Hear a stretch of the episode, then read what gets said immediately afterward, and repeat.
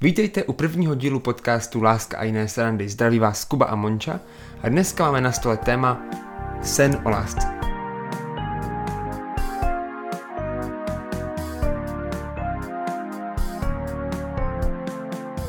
Když si řekne sen o lásce, tak um, si vzpomenu na sebe, když mi bylo 11 let, když jsem začala snít o, o, o tom, až si najdu toho prince na bílém koni a rozhodně jsem nevěděla, že...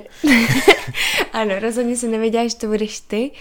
A začala jsem psát dopisy svýmu minímu mm. a prostě modlila jsem se za něho a a fakt jsem se těšila na to, až přijde prostě ten den, kdy, kdy se potkáme a kdy a spolu začneme chodit a pak se vezmeme a, a všechno v mém životě bude dobrý a já už se nebudu cítit nikdy sama a, a bude to prostě fajn, vyřeší se všechny vztahy v mém životě a budu moct prostě jít mm-hmm. happy svým životem do konce. A takový to šťastný až do smrti. No a když se to pak stalo, tak to bylo samozřejmě krásné. Jakože když jsem se já objevil. Ano. tak to, to přenádherné, ale... Takže se ti splnily ty sny, nebo? Tak samozřejmě částečně ano. ale um, uvědomila jsem si, že se stále probouzím a moje potřeba lásky není někdy stoprocentně naplněna mm-hmm. a že ne všechny věci v mém životě se stoprocentně vyřešily mm. a mhm. že a vlastně se cítím úplně stejně, jako když jsem byla single a nikoho jsem neměla, anebo když jsem teďka šťastně vdaná s tebou. Mm-hmm. Zajímavé je, že vlastně já jsem to měl úplně jinak, že v mém životě, když jsem byl teenager, když mi bylo 16, tak jsem úplně si neupínal k nějaké představě manželství. Spíš jsem od těch vztahů chtěl tu srandu, prostě ty holky, párty a všechno, ale potom, když eh, tady ta období moje skončilo, nebo končilo, tak eh, a ty jsi v tom hrála nějakou roli, a to, že jsem v tobě začal mít nějaké city, tak v tom hráli nějakou roli, tak, eh, tak jsem asi začal prožívat něco velmi podobného. Začal jsem tak nějak jakoby se dívat na ten život s tím pohledem, že když budeš kolem mě, když budu tím životem procházet s tebou, tak, eh, tak to bude prostě lepší, tak to bude super. Tak eh, mi nebude nic chybět možná, nebo tak. Hm. Myslím, že je to docela zvláštní, že lidi, my jako lidi máme pocit, že kdo je v páru, tak je v klidu a že tato společnost nám to hodně tak předhazuje a hmm. kdo je singles, tak se vlastně jenom trápí a nemůže být uh, nikdy plně naplněn a nemůže být prostě happy. Hmm. Jo a vlastně asi i, když se tak podíváme jako na církev, tak si myslím, že občas tady ta retorika nebo tady ten obraz je jako živený i vlastně skrze různá kázání a vůbec postoj církve nebo křesťanů k manželství. Jako něco, co teda je to, cíl jak to života. Bůh, no, to, jak to Bůh stvořil. Mm-hmm. Cíl života, vlastně cíl toho mládí je najít si toho správného partnera mm-hmm. podle božího vůle. Mm. A pak to působí jakoby a ten partner nebo vůbec ta představa toho našeho partnera a té lásky byla náš zachránce. Jak kdyby to mělo spasit, zachránit všechno v našem životě. Už jsme se nikdy nemuseli cítit prázdní a všechny naše vztahy se dali do pořádku. Skončilo to happily ever after, hmm. tou svatbou. Hmm. Já myslím, že jakoby to téma toho spasitele je v tom, že to je hodně hluboké, jakoby hluboký problém nebo hluboká úvaha, myšlenka, že když tak o tom přemýšlím, tak eh, občas používám takové rčení, jakože do písemky bychom to nenapsali. A asi žádný křesťan by nenapsal, že je pro něho důležitější najít si partnera, manžela nebo manželku, víc než jakoby najít Ježíše nebo eh, žít s Ježíšem, ale někdy mám pocit, že my vnímáme Ježíše jako spasitele v tom smyslu, otázky nebe a pekla, toho po smrti. Ježíš nás spasil, to znamená, že až zemřeme, tak můžeme jít vlastně do nebe, nebo když ho nepřijmeme, tak půjdeme do pekla, ať už to znamená cokoliv. Ale jak si omezujeme tu spásu na jenom otázku posmrtného života. Ale věřím, že Ježíš je spasitel, který zachraňuje ten život vlastně v momentě, kdy ho přijmeme a od té doby už na pořád, včetně té části života, který je tady na zemi to, že možná my v hloubi duše pořád čekáme na toho prince nebo na tu princeznu, snažíme se ji vydobít nebo ho najít, nebo ji najít, je takové jako vyjádření toho, že pro tu část na zemi ještě pořád toho spasitele nemáme a potřebujeme tu záchranu. Hmm. Takže když to zhrneme, každý z nás má v sobě zabudovanou hlubokou touhu po lásce. Prostě toužíme mít někoho, kdo nás bude milovat a někoho, koho bude moct milovat. My jsme tak vlastně byli stvoření, jako to je vlastně důvod, proč vůbec člověk byl stvořen. Je, je to tak. A zároveň z naší vlastní zkušenosti a ze zkušeností lidí, který vidíme kolem sebe, tak ať už jsme single, anebo uh, jsme dlouhodobě ve vztahu, tak uh, nám tuhle potřebu druhý člověk nenaplňuje. Mm-hmm.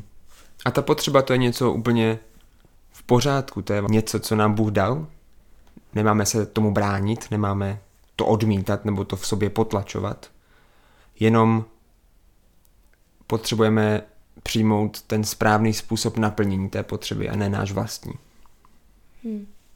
Já ráda říkám takový uh, příběh nebo takový příměr o tom, že každý člověk má v sobě takovou velkou černou díru a, tu černo, ta černá díra touží po té lásce, a, ale když tu černou díru nasměřujeme na nějakého druhého člověka, a, tak ho může jenom vysát. Prostě žádný člověk nedokáže naplnit naši potřebu po lásce, tu naši černou díru. Když to, když tu naši černou díru a, nasměrujeme na Boha, um, tak on ji může plně zaplnit a ještě bude přetýkat, ještě my budeme přetýkat lásku a budeme ji moc dávat dalším lidem. A to neznamená, že by člověk nebyl schopen dávat lásku sám od sebe? Nebo že by manželství, která nejsou křesťanská, kde nejsou oba dva křesťani, nutně musela končit rozvodem. To vůbec ne. Ale myslím si, že v momentě, kdy zdrojem naplnění té naší potřeby lásky je nějaký člověk, tak to jednak někdy může skončit a taky nás to vede jaké, do jakési do jakéhosi strachu o to, jestli o to náhodou nepřijdeme. Prostě můžeme něco udělat my, co to ohrozí, co ten vztah tak naruší, co toho druhého tak zraní, že už nebude chtít nás milovat. Protože člověk není úplně schopen milovat zcela bezpodmínečně, tak jako Bůh. A nebo se stane něco okolo nás, něco, co nejsme schopni ovlivnit od nějakých zdravotních věcí až po třeba případně i smrt toho druhého, tak eh, potom pořád vlastně jsme v nějakém drobném stresu nebo strachu o to, jestli náhodou ten zdroj té lásky v našem životě nebude nějakým způsobem poškozen nebo nám odebrat.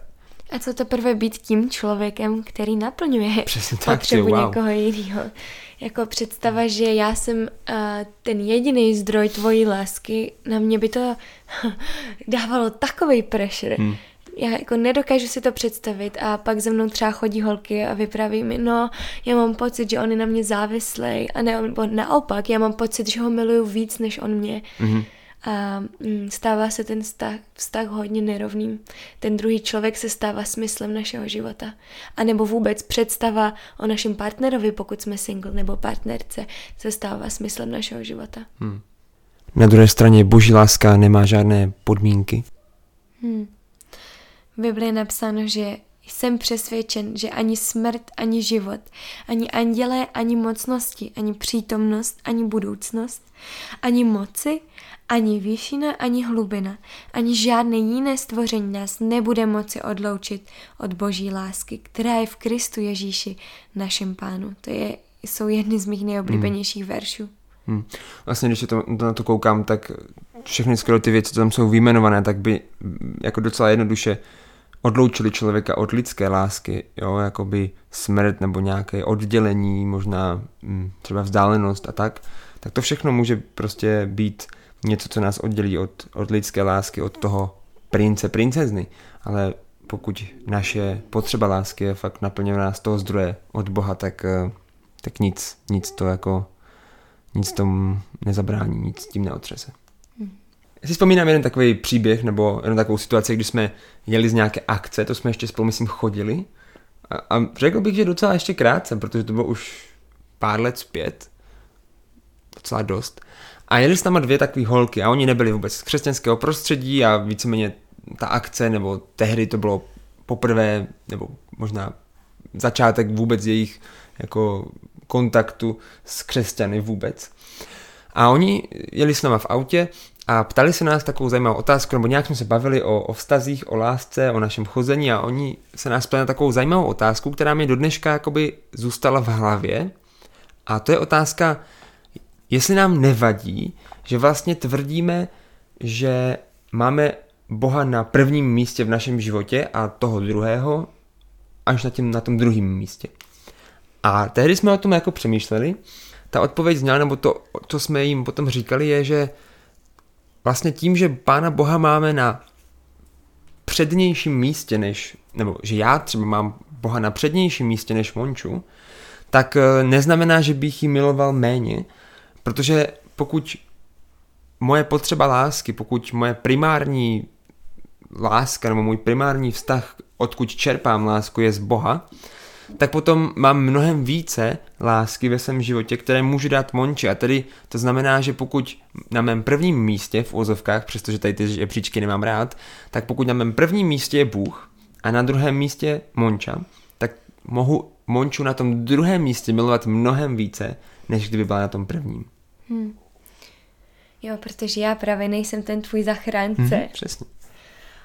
Je to tak a zažíváme to hodně často v našem vztahu a, a můžu říct, jako, že čím díl jsme spolu, tak tím víc poznám, a kdy Kuba je blízko tomu zdroji lásky s velkým Z a s mhm. velkým L, a kdy je blízko Bohu a kdy čerpá lásku od něho a kdy naopak um, čerpá lásku jenom ode mě hmm. a dává mi jenom tu svoji lidskou lásku, která hmm. je stále skvělá, ale je to úplně jiná dimenze. Hmm. A jako myslím si, že ten důvod, proč tak často v tomhle selháváme, je, že to je úplně zcela lidské a velmi jednoduché. Vlastně mít tu tendenci dívat se na ten svět a na naši potřebu lásky fakt lidskýma očima. Tu přítomnost nebo možná i absenci toho partnera nebo té partnerky tak vnímáme velmi fyzicky, velmi jednoznačně, velmi jednoduše. A, a tak můžeme mít tendenci i se takhle dívat na tu potřebu.